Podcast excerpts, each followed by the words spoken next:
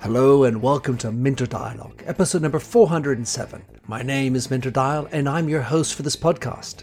This week's interview is with Dr. Pippa Malmgren. Pippa is an economist and an award winning author who served President G.W. Bush in the White House and on the National Economic Council. She's focused on simple sense making of the world economy and all its complexities. She was a founder of a firm in the drone autonomy space that won a 2020 CogX Award and the 2020 National Technology Award.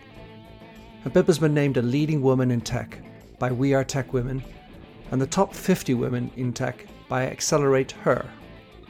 In this conversation with Pippa, we talk about a number of critical issues for leaders. We unpack what it means to be an infinite leader in some very insightful ways to change the leadership styles. You'll find all the show notes on minterdial.com please do consider dropping your rating and review, and don't forget to subscribe to catch all the future episodes. Now for the show with Pippa. Dr. Pippa Malmgren, what a pleasure to have you on the show. I got a chance to come across your book because we have both had the privilege of being privileged by Kogan Page. You have been published by them at least two times, as far as I understand, under the imprint Inspire. Your last book is what I really wanted to talk to you about, but you've written other leadership books. Uh, this one is called The Infinite Leader Balancing Demands. Uh, let's see, let me see, where, where, where I've, I've lost where the title is. Yeah. The Infinite Leader Balancing the Demands of Modern Business Leadership. Great book. So, um, in your own words, Pippa, how would you like to describe yourself? Oh, well, I'm it's so good to see you. It's so fun to do this. Uh, I'm an economist, but I like to express that in lots of different ways. So I've advised the President of the United States and the British government, but I've also launched tech companies because uh, I think it's important to be part of the real economy and not just talking about it. And leadership is so central to what happens in the world economy. And in recent years, we've had a lot of leadership catastrophes. So I wanted to write about why I thought that was and uh, so at my core i'm an economist but but i like to be involved in lots of different things. So i love the fact that you have practiced what you've preached as opposed to just writing and telling what everyone else should do. What would you say a would be the key learning or learnings that you had actually doing the business? And and how much of that was configured into what you write? Oh a lot uh, and it's a very iterative process but you know you it's one thing to to to study for example do an mba or to study politics but to actually be in that boxing ring oh that's a whole different thing. That's the mba money can't buy or the phd money can't buy. And what i've learned is that they're just people at the end of the day. It doesn't matter whether you're dealing with the president of the united states or the ceo of a company they're humans. And so, how to best interact with humans. And the old model of the leader knows all the answers and tells everybody else what to do doesn't work. And so, coming up with a way that you can bring out the best in the other person and even gifts and skills they might not even know they have. That's that's the juice. So the name of the book, I'm just I have to imagine you and Chris, your co-author, um, you is it not possible. You could have called it the zero leader you write so uh, much about zero and infinite. We did. and, and and of course i'm imagining that zero doesn't sound so hot. So infinite goes positive. How did that go down between you? That, that was exactly it. And that was a, a kogan page call because they understand the audience well. And they're like you can't talk about zero leadership. And, and on my view and chris as well we were like but that's all everybody's talking about is how we have zero leadership. Which in the sense is true. But look, uh, in the end, the point that um, we're really trying to make is that whenever you see a zero, whenever you feel we have no money, we have no possibility, we have no option, it's a big zero. Remember that a zero is not just a number. If you if you see it as a number, that's your analytical mind at work. But if you turn to the other side of your brain and use your creative mind, a zero is a symbol, it's a circle. And throughout the millennia, a circle has stood for possibility and cyclicality and endless openings to do new things. And in fact, if you reframe, if you kind of twist any any problem that seems to be a zero and you look at it just a bit differently, you can literally convert it into an infinity symbol and create infinite possibility out of what seems like an absolutely zero, nothing to work with situation. But it's an imaginal exercise, not an analytical exercise. And most of our leaders have been trained to be analytical and not creative and use their imagination. Yeah, and it seems to be that that's that the big thing, and especially when you go to business schools, it's about effectiveness, efficiencies, bringing in the numbers, and this messy shit as you were mentioning before, of human beings. Ah, what a pain in the butt. Get me a ro- get me a robot, program that, give me the numbers, and this imagination stuff. Yeah. Uh, so I mean, even the zeros you say really, as you write a lot about uh, developed or invented, if you will, in, in the seventh century, it's kind of a concept. It is and, a concept. Numbers are a concept. Mm. And that's the thing how much credence do we give to these concepts? Look at the whole economics profession. It's built on the concept that you can mathematically model reality, hmm. but you can't. I mean, you can make a kind of rough estimate, but humans, it turns out, behave very different ways given the same stimulus.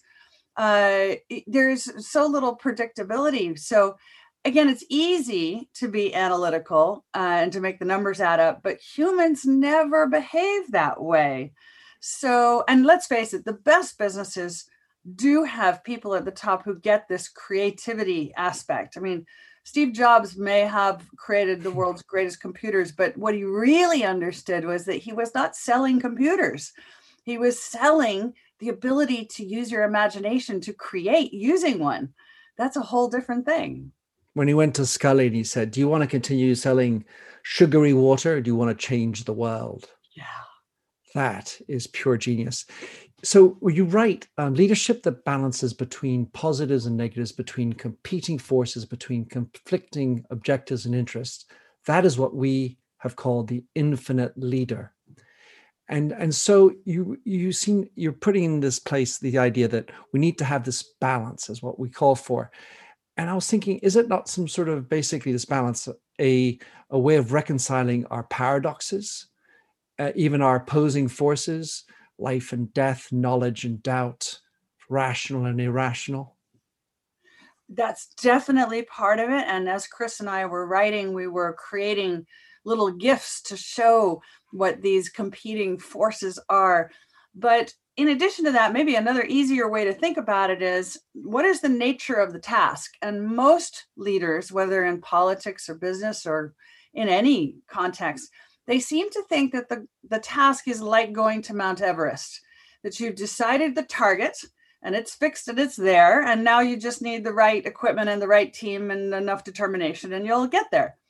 But what if it's more like surfing? What if it's more like being out in the open ocean and you have all these conflicting forces and the weather keeps changing and you, the the thing coming towards you might be a dolphin but it might be a shark like you don't know and your job is to stay on that board now that i think is a better description of what it means to be a good leader and to be good at balancing i grew up surfing so it's a hmm. natural uh, analogy for me, but that balancing process is very different from the hike to the top of Mount Everest. And I think if we had more leaders that knew how to balance, like on a balance board, we would get better leadership outcomes.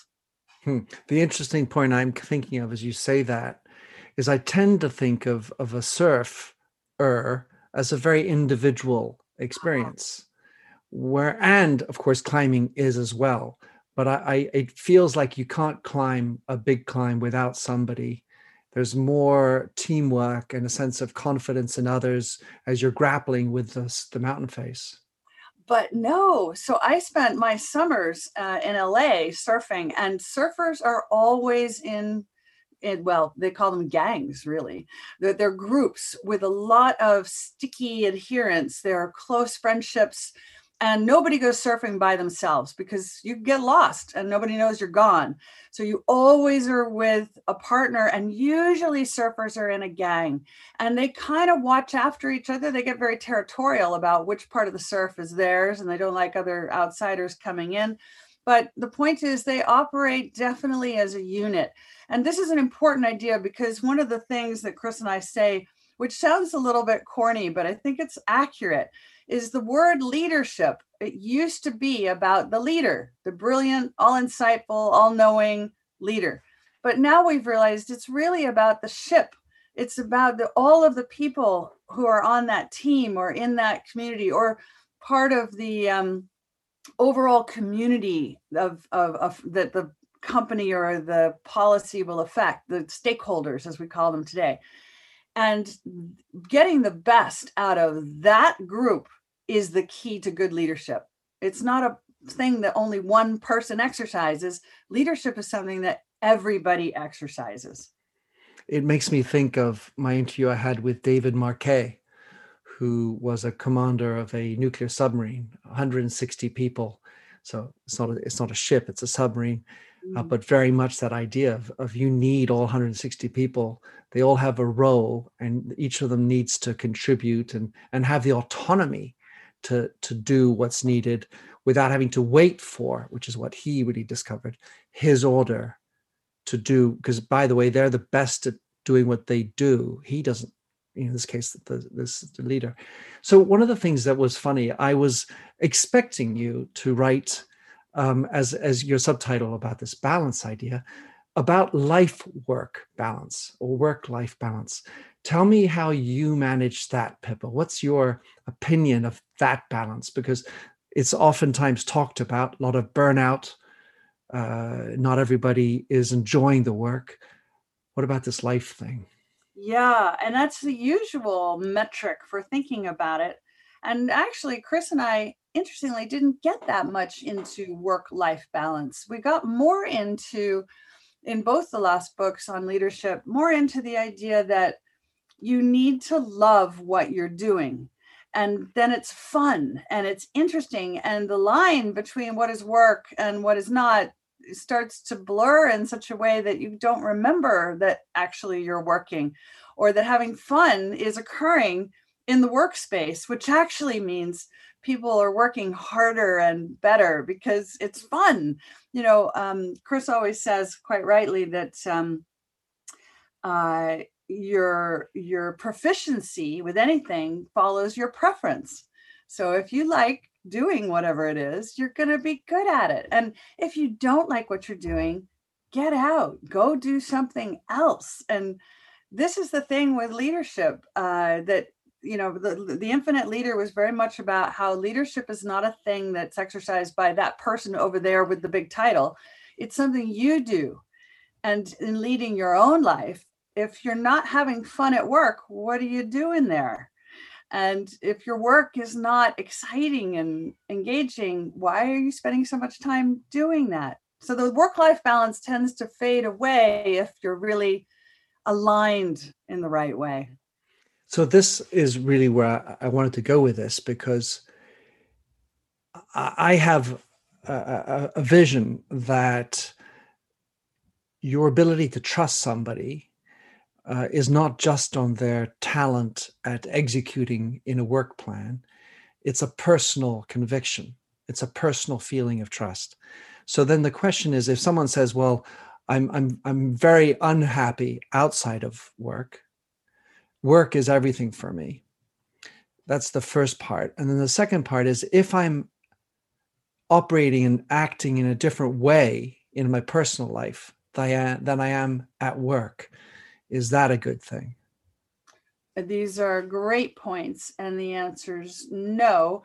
For the first one, for the simple reason that it turns out that most people have their great epiphanies when certain circumstances are present and they are number one they are not at work number two they are not working they're not trying to solve that problem what they're usually doing is lying in the bathtub or taking a walk with the dog or hanging out with friends or quietly reading a book and in those moments that's where you get the aha the epiphany the moments where i think the subconscious is free enough to speak to your consciousness uh, that suddenly the answer crystallized. You go, oh my God, I have the answer. I know what to do.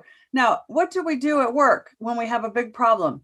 Do we send people away and say, go spend some quiet time? No, we go, let's have more meetings, right? It's the, let's do more papers, let's do more work. And it's the opposite of what is actually required for truly imaginative leaps that are going to get you where you want to be. And it's hard because when you take people who are really good at what they do, they feel like they're skiving off if if you tell them to go wander off and spend some quiet time. And i love the the the guys in the formula 1 world talk about this and they say they work to 80% mental capacity at any given time and only 80% because they know there's an accident that's going to happen. For sure it's coming they just don't know when. And therefore you need the 20% of your bandwidth to deal with it when it arrives well, if we ran the White House this way, if we ran businesses this way, I bet you we'd get better results, more resilience. But as it is, it's hard to say to people, listen, keep 20% of your time full of nothing. Just just available for for epiphanies and future problems. So usually you got to tell them, well, go fill it with something you think is going to be the coming new issue because they just feel like they're going to get fired if they're not working 100% of the time we have this um, tendency when I was at L'Oreal, we would always say it was called a séminaire au vert, which means go go do some green stuff. And but what that actually meant was we go to a beautiful chateau, mm-hmm. lots of pomp and circumstances. Uh, there's maybe a champagne on arrival. All right, uh, all right, we'll see you in the meeting in 20 minutes. And that is all you see of the chateau. For the rest of the time, you're stuck in the room. You look outside, there's this beautiful, sprawling lawn, tennis court, swimming pool, which you won't touch unless it's on your sleep hours. And, and so this whole idea of you know the the real re- rest of the the cognitive load that doesn't really happen out there. So the the other point that I was ad- addressing was trust in somebody, and and I, I have a a line in my mind that says I think women get this a lot more than men. But if the, the individual outside of work doesn't operate in a way that seems trustworthy, for example, has a, a beautiful family and two mistresses, mm. is that relevant in a work environment? Yeah, and it's more relevant now because social media has made the world vastly more transparent it's much more difficult to lead a life where what you do and what you say are different. And we've seen a lot of corporate failures, leadership failures because of this. The uh, one example that we use in the Infinite Leader was WeWork, um, where Adam Neumann, the then CEO, uh, had a policy and co-founder and the co-founder, yeah, who created it uh, and had a policy that uh, everybody's lunch would be paid for as long as it was vegetarian. And then it seems that they were ordering you know burgers in the c suite now normally this is a small thing you know it's okay people eat burgers in america. But to say you stand for protecting the environment to the point that you'll only pay for vegetarian lunch, but the C suite is behaving very differently. What it does is it creates a crack of doubt. And this is super dangerous because people really feel whether you are authentic and consistent. And so the gap between uh, what you say and what you do really matters much more now. And I go a little bit further and say that most people can they'll definitely have a to-do list. But what they won't have is their to be list because you can only be your values. You can't really do your values. And so the question is are you being the values that you say you stand for? And if you're not trust in you is is eroding all the time. Hmm. i love it. One of the funny things you, you you talk about there is this uh, idea of doubt. And so doubt is not good when you're talking about trust and at the same time this the, the lovely elements of words the way they are. And when you write you talk about the need to be able to doubt um, because if you're a know-it-all you know sure i got all the knowledge and all this and this whole idea of, of doubt and the exploration of the things i don't know. So it's just funny how certain words in certain contexts are valuable and in others are not so hot when we're talking about trust. So um, you, you another thing you talk about in, in the book uh, a fair amount, and and I, I really I my my ears perked up spirituality and religion. So I would like for you to explain what was going through you and Chris's mind when you're talking about to what extent is is spirituality part of being the infinite leader, and what part of that is religion. Yeah, let's start with a, a, very elegant quote that I like by a fellow called Teilhard de Chardin, who was writing in the 1930s and 40s. He was a Jesuit priest and an archaeologist. Um, and he was nearly excommunicated by the church for saying this line, which was, "We are not, um, we are not humans having a spiritual experience. We are spirits having a human experience." And you know at the time this was considered radical. But i think that we can all understand that everybody is a spirit. They have you know their soul contains certain gifts and whims and contradictions and interesting quirky things and everyone is trying um, to live within these you know human containers that we have been given and interface with other humans and their containers. And so if you think of it that way, you you bring less judgment, more open-heartedness, uh, and it goes further than that. What if the people on your team have marvelous spiritual gifts that you're not taking advantage of? And the one I really love is is a COVID example. When COVID first started, there's apparently a museum in the states, uh, and it's literally the Cowboy Museum right? And I'm not into cowboys, but apparently, you know, it's a big deal for some people. Anyway, nobody was able to keep the Twitter account going because everybody was home with COVID. So some guy who is the security guard for the Cowboy Museum said, "Oh, me, me, I'd like to do it. I'll do it." And he had no background whatsoever in social media. And anyway, he went on to Twitter and he didn't know how to even write stuff. So he started to talk in such a heartfelt way about the this costume that john wayne wore on this film and why that film was a big deal. And then he said and then my grandson tells me i have to write hashtag. So he writes out the word hashtag right? And everyone falls in love with this spirit who loves cowboy stuff and they had a massive success and got many more followers than if they'd had somebody professional doing it so, how many of us in our organizations have some joyful spirit who just loves whatever it is? And we wouldn't dream of giving them the Twitter account, but actually, that might be the wisest thing to do. And that's the element of spirit that we were trying to get at. It wasn't really so much religion um, or spirituality with a capital S, it was more about understanding the spiritedness of humans and their human condition. Well, I, I tend to my my maybe proxy for that word spirit with a small s is energy, mm. and and uh, where are the energies and and in a in a future book maybe talk about our link with consciousness oh, and, and, and a bigger element of spirituality there sort of a smallness that sort of con- the subconscious that you were talking about with our consciousness and making that a little bit more explicit in the idea so we're just talking about spirituality and religion, which I was in my little narrative, in my mind was these are topics you don't talk about at work. Um, so in the, in the realm of other things you don't talk about, you probably don't talk about sex, and you don't talk about politics until now. What, what's your opinion of the place of politics as a leader in a workplace? Let's just stick with the idea of, of an enterprise where you're working. Let's say it was startup or or you know company. Yeah. And uh, let me just, before answering that, I would like to add one more word, which we do talk about in the book, and everyone is shocked.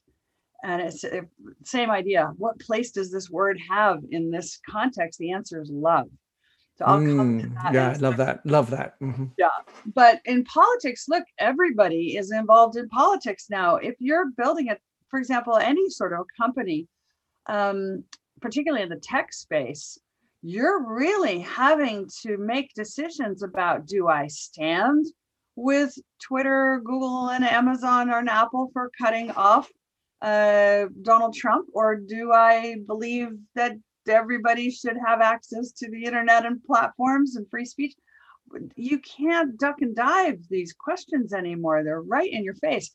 They're bigger too. They get you into geopolitics. If you were building a tech company, are you going to have Chinese coders, Chinese component parts? Um, if yes, then you're going to find yourself on one side of a very important geopolitical divide. So, and the same with Russia, the same, like all, geopolitics is playing itself out in the business community. In a sense, we're in a kind of a new Cold War. And so everyone in business feels this. Every bank, uh, most nations are having to make a decision. Are we with the Chinese or are we with the Americans? You know, playing both sides isn't so easy anymore. So, um, yeah, and being able to manage a workforce that will have very divided opinions. I mean, in the US, for example, the hottest growing labor force in the US is in Texas and in Austin, particularly. I think that's the new Silicon Valley of the United States. Now, you're going to have a lot of Californians there who have a very liberal attitude and they hate uh, not just Donald Trump, but the Trumpers. And let's face it, there's 70 million of those guys, those people right now. And you're going to have a bunch of Texans who think that the Trumpers absolutely have it right. How are you going to manage a workforce if you're taking sides? You, you need to be able to understand that people will have differences of opinion. And the managing of that is a leadership skill and now a, a really required leadership skill. Mm-hmm so and it's so tough to do when you have you only have two choices in in the political spectrum in the united states. It, it, seems more obvious i would say when you have multiple parties because you are by nature having to negotiate even to get into power. So there's always a to and a froing and overlapping. And but uh, in the united states you, you have to be in one camp or the other even though as far as i'm concerned the the list of of policies behind each party make no sense.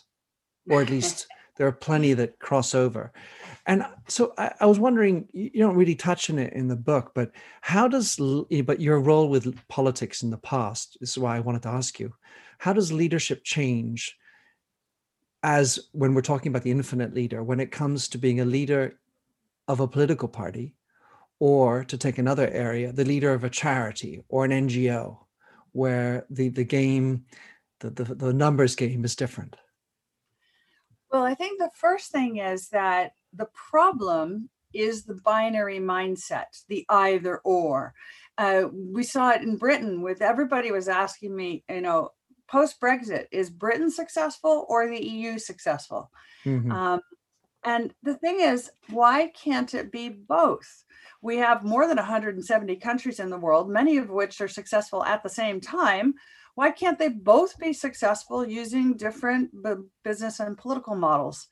Uh, and so I think one of the leaders' tasks is to move away from the binary effort to predict. And this gets back to the point you raised earlier about certainty being a dirty word for, for leaders. Because when you're certain and you say it's Trump will never win or Brexit will never happen. This kind of certainty is what trips everybody up. And it's the it's the sure origin of mediocrity in your performance. What makes much more sense is preparedness for a range of possible outcomes. And let's face it, in the last few years, all the impossible stuff is what actually happened. So, learning how to play with scenarios and say, well, what if such and such actually happened? and to stop putting or in and add and. What if we had this and that at the same time? And suddenly you'll find you're not in such a face off with people that disagree with you or you disagree with. I mean, one of the big dangers of the current environment, social media uh, exacerbates this, is this simple idea that either you agree with me or there are only two possibilities. You're either evil or you're an idiot okay, this is not conducive to civil dialogue and civil society. So a leadership task is to add in the word and and to how to become more inclusive. I love it. I actually I, I usually talk about it in the replacement of the word but. Yeah. Um, you you mentioned the word love before, so I want to get back to that. Um, and I was going to frame it in the idea that you talk about, and I love this this idea of the skill of conversation as a leader. I, I don't know if they're necessarily associated, but riff on for me, Pippa, the place of love in business and the skill of conversation. Yes. It's so interesting because when you first raise this, everyone's like, what, Harvey Weinstein? You think that, you know, it's okay to have sexual overtures in the office? And you're like, it's not interesting. You associate the word directly with sex. Um, what, what we were meaning to say about love is that actually as a driver of behavior it's very powerful so what is the one institution that's run entirely on love the military. And hmm. people go what what do you mean the military well what are people there for it's not the paycheck it's patriotism which is love of country and if you talk to the guys who are either in the SAS or the Navy SEALs, they will tell you that the principal criteria for getting into those organizations. It's not how strong you are or how tough you are or how smart you are. It is, are you able and consistently uh, wanting to put the life of your colleague ahead of your own? Your, your willingness to value the other person to the point you'll never leave them behind. And what is that? That's a kind of love. Oh, um, sure. C.S. C.S. Lewis wrote a marvelous book called The Four Loves uh, where he talks about the different kinds, you know, and some of it's about friendship and some of it's about the love of a child. Some of it is about romantic love. And I think our definition of love needs to be widened out.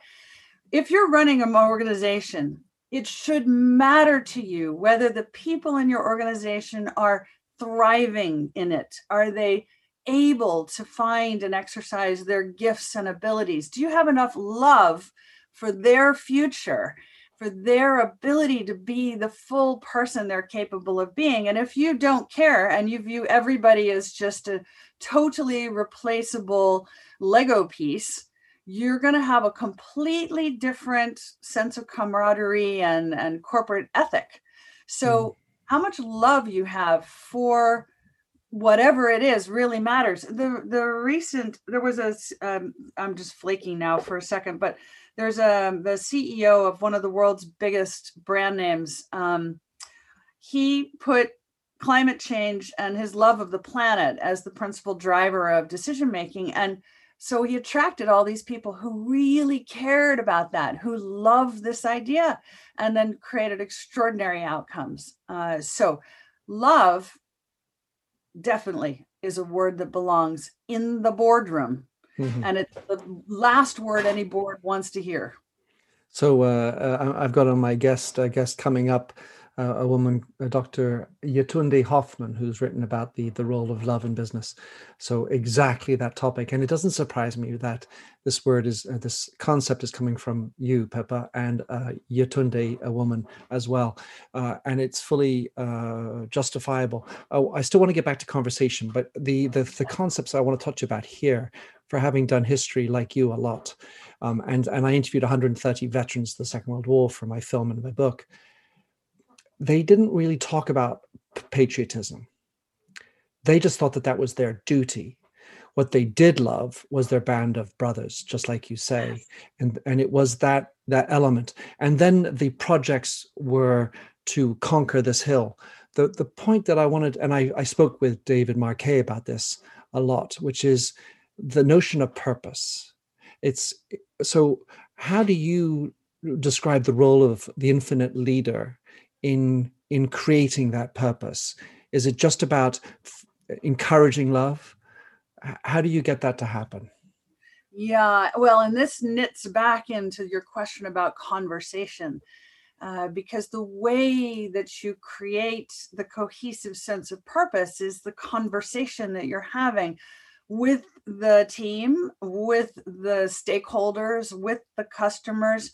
I mean, in a way, a brand logo is a conversation, it's an image that encapsulates what you stand for. What is the purpose of the organization? That's, by the way, one reason that so many brand logos are circles, back mm. to the circle being a symbol of um, wholeness and and reliability and trust so that's a question. How do you converse with all these people as a leader? And do you really speak to them? I remember when I worked at Bankers Trust back in the 90s as a young, you know, young person on the trading floor.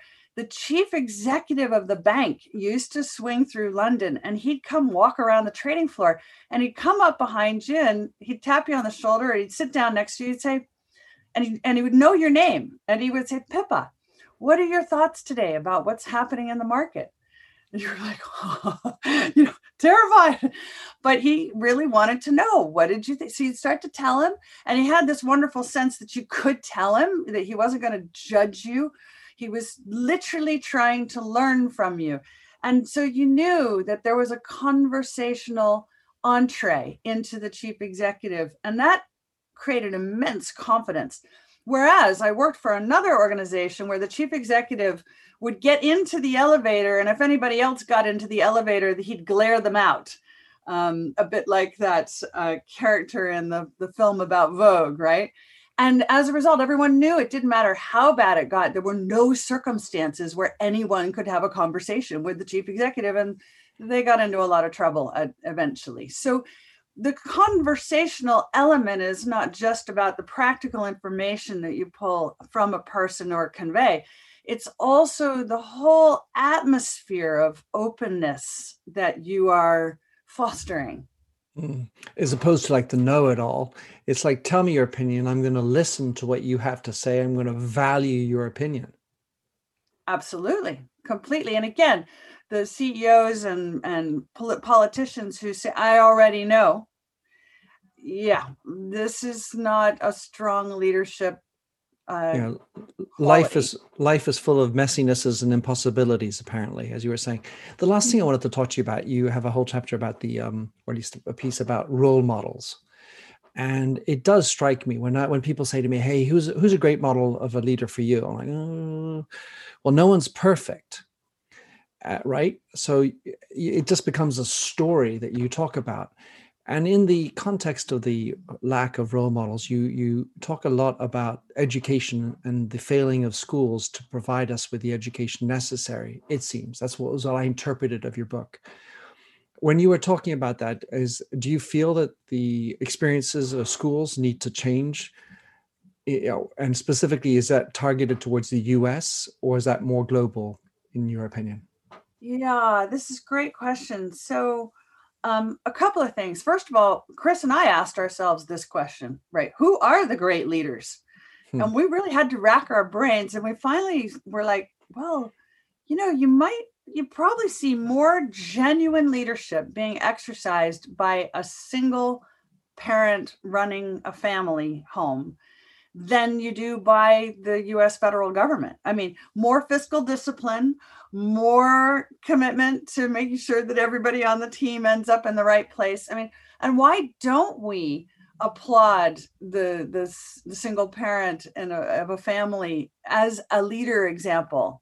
Why does it have to be you're running a mega global enterprise? And by the way, how many people are running really great going concerns that are never going to be a unicorn or Silicon Valley, but they make money and they do what something that's valuable in the community. And so maybe our orientation to bigger, better, best, it has to be huge in order to be valuable is wrong. And that we should value people who have just good nous more than we do. Um, and so that's where we began with this concept of you know who is a good leader mm-hmm. um, education comes into it because look for a million reasons including that technology has changed so dramatically and covid has accelerated the online learning capacity of everyone on the planet so basically we're no longer in a world where you're supposed to have all the information in your head by the time you're say either 18 or 22 and then you never go back to school again, right? You're done. No, now we're in lifelong learning. And in addition, I, I have a theory too that in the past, being a specialist is what paid. And that now, because of technological change, for a whole bunch of reasons, being a polymath, being someone who can cut across different silos, uh, who can connect the dots between different areas of endeavor, this is more valuable. And that's not what the education system really teaches. So education is not only lifelong, but it's less about the deep dive into the specialization and more about the broad reach across the landscape. Well, it's highly reassuring for me, Pippa. I feel like I've done a million things, but I'm good at nothing. So this is um this is they call it the, the comb principle you have a little bit of knowledge uh, across a broad depth swath of things so uh, i want to finish with one last question i hope it's not a uh, you know an ambush. Um, do you have amongst the books that you've read in leadership any of them that uh, stand out as something that really impacted you or that you would uh, immediately want to recommend to people other than of course your wonderful books? Actually i'm going to give you a, a, different answer than i think you're expecting I, I did look at a lot of leadership books when we were writing and we we kind of felt like it's a lot of the same old same old and i kind of mm. heard this before what I realized is that reading outside of that discipline is more valuable, at least for me.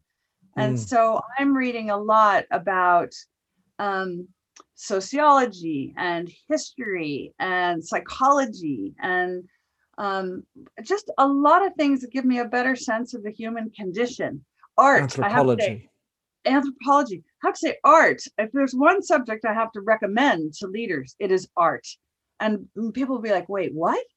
Because we think of art as a thing that you buy once you're wealthy, and then you usually buy it because it's a store of value and you'll make more money later.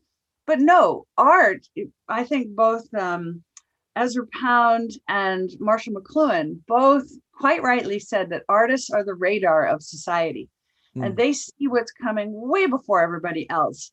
And because they're fundamentally creative, right? They're using the other side of the brain, not the analytical, but the imaginal side. It's incredibly helpful for analytical people to skip over to that side and see the world through their eyes. I'll give you just a quick example. I remember in the Paris catwalk shows of 2018, uh, they started to show at Prada and other places literally riot gear like padded vests as if you were going to go to a riot. And as an economist, I'm like, hey, we've got the conditions for riots to start happening. And now we've got the artists showing us what to wear to the riot. I think we're going to have protests. Sure enough, within 24 months, we got protests. So, good leaders need good situational awareness of what is going on in the world. And one of the best ways is look at what the artists are trying to tell you about the state of society because they really see stuff before anybody else. So that we'll finish on that because what it says to me, Pippa, is that whether it's leadership, we also tend to apply this idea to marketing, but uh, branding, it's a combination of art and science. So you have to find the balance between those two things to become the infinite leader. Pippa, how can someone uh, follow you, get your book, any of the other good stuff that you'd like to be put in links? Oh, how marvelous. Thank you. I think you're a great podcast host. So you you have lots of gifts. Uh, I'm on Twitter and social media under at Dr. Pippa M because no one can spell or pronounce Malmgren. Uh, and I'm on LinkedIn, and the book is on Amazon, and Kogan Page is the publisher. And we're both Chris and I are super open to having dialogue on social media platforms about these ideas. Beautiful. Pippa, Dr. Malmgren, uh, min sutta flicka, bring out all my Swedish. Thank you so much for being on the show. Keep going, stay strong, and uh, keep keep up the wonderful uh, direction and work, and and bring some balance to this work and life of being a leader. Thank you so much. Thanks for having listened to this episode of the Minter Dialogue Show. You'll find all the show notes and other blog posts on minterdial.com. And if you enjoyed the show, please head over to Apple Podcasts to give a rating and review. And to finish, here's a song I wrote with Stephanie Singer, A Convinced Man.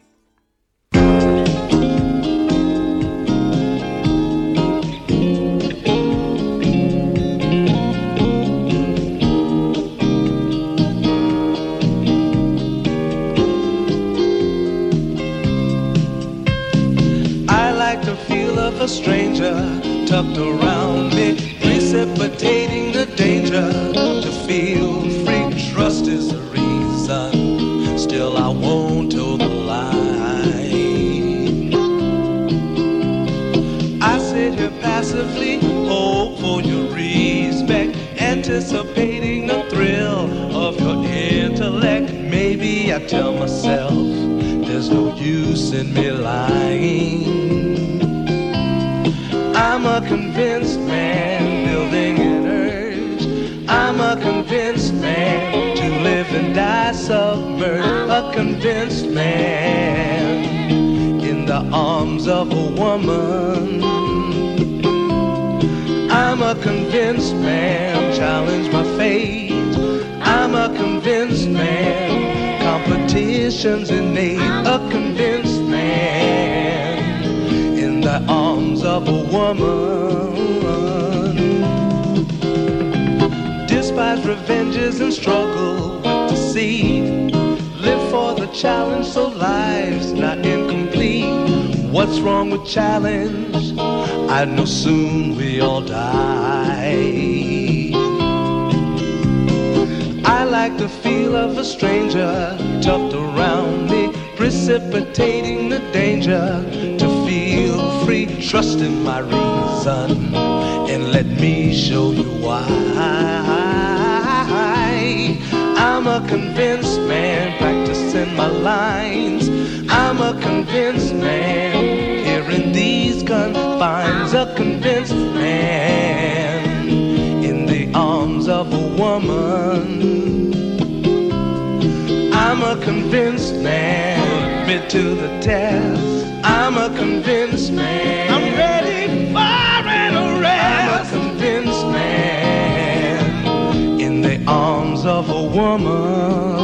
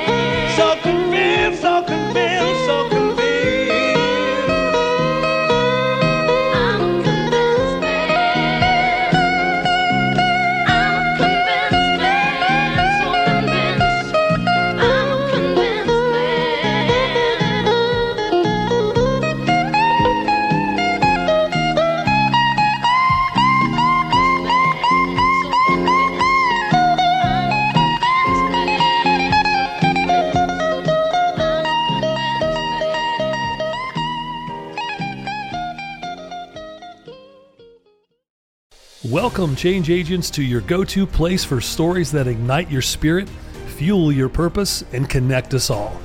We believe in the incredible power of the human spirit, its boundless resilience, and the inspiration it brings to our lives.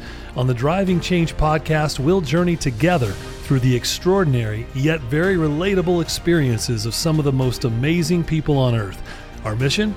That through these stories, we might just spark change within you and awaken a newfound motivation to harness your unique gifts to make a real difference in the world. So get ready to be inspired and join us on this incredible adventure. You can find the Driving Change podcast on Apple Podcasts, Spotify, iHeartRadio, or wherever you love listening to your favorite podcasts.